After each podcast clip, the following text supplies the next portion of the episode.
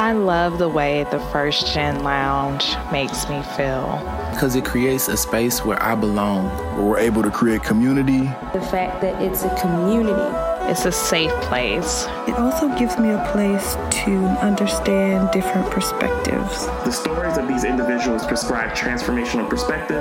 I receive encouragement, enlightenment, empowerment, and also serve as a catalyst to just keep going. Where we're able to be our true selves. I'm allowed to be an unapologetic first gen. And above all else, tell our story. And every episode is unique. I love it. I'm your host, Dr. Eve, and I'd like to welcome you to the First Gen Lounge. Welcome back. Ooh, welcome back. And if you are new here, hey to you too, boo. So glad to have you come through. Bars.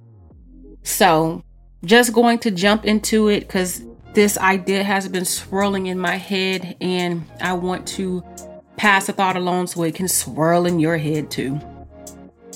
What does it mean to be successful? You know, if you would have asked me this some time ago, I probably would have given you several answers like, you know, having money, house, car, being able to travel, so forth, right? And if I'm really honest with you, it would have been something impressive, something that even other people would be proud of me for having done. I mean, can you imagine, you know, what makes you successful? Oh, I sleep eight hours a night. we really underestimate that health is truly wealth.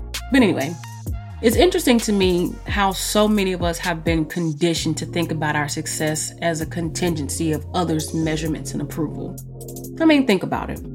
People look to other things and people to tell them how to be successful. You know, we wake up at 5 a.m. and work out an hour a day and practice self care and eat whole foods and max your investments and blah, blah, blah, blah, blah. And let's not forget, all of our lives, we are pushed to make good grades in school or have great performance evaluations at work or defend a dissertation. There's always something to live up to, always some kind of measurement, always something to, to just be looked at. And there's always someone who did something different or better and you should do it that way or or should you really? And I can tell you, it really sucks trying to do all the things to keep up just to realize you're still frustrated and disappointed because something that you tried to do is not working for you. And it sucks even more when it's not working for you and you see other people doing it and they're successful, but what is success? What does it mean to be successful? I ask you again. But don't get me wrong. Considering different perspectives and being exposed to new ideas is a good thing. It's a really good thing, actually. Yet, the thing that I want most for you right now is to be mindful, to not feel obligated to do something simply because somebody else did it, especially if anywhere in the front or back of your mind, you think that person is better than you. It's important for us to let go of other people's success so that we can continue to make room for our own. On that note, if I haven't said anything else to you on this show that has stuck with you, I hope that what I'm about to say does.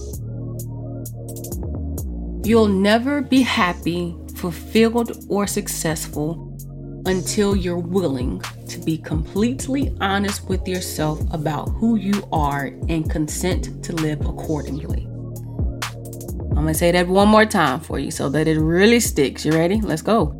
You'll never be happy, fulfilled, or successful until you're willing to be completely honest with yourself about who you are and consent to live accordingly.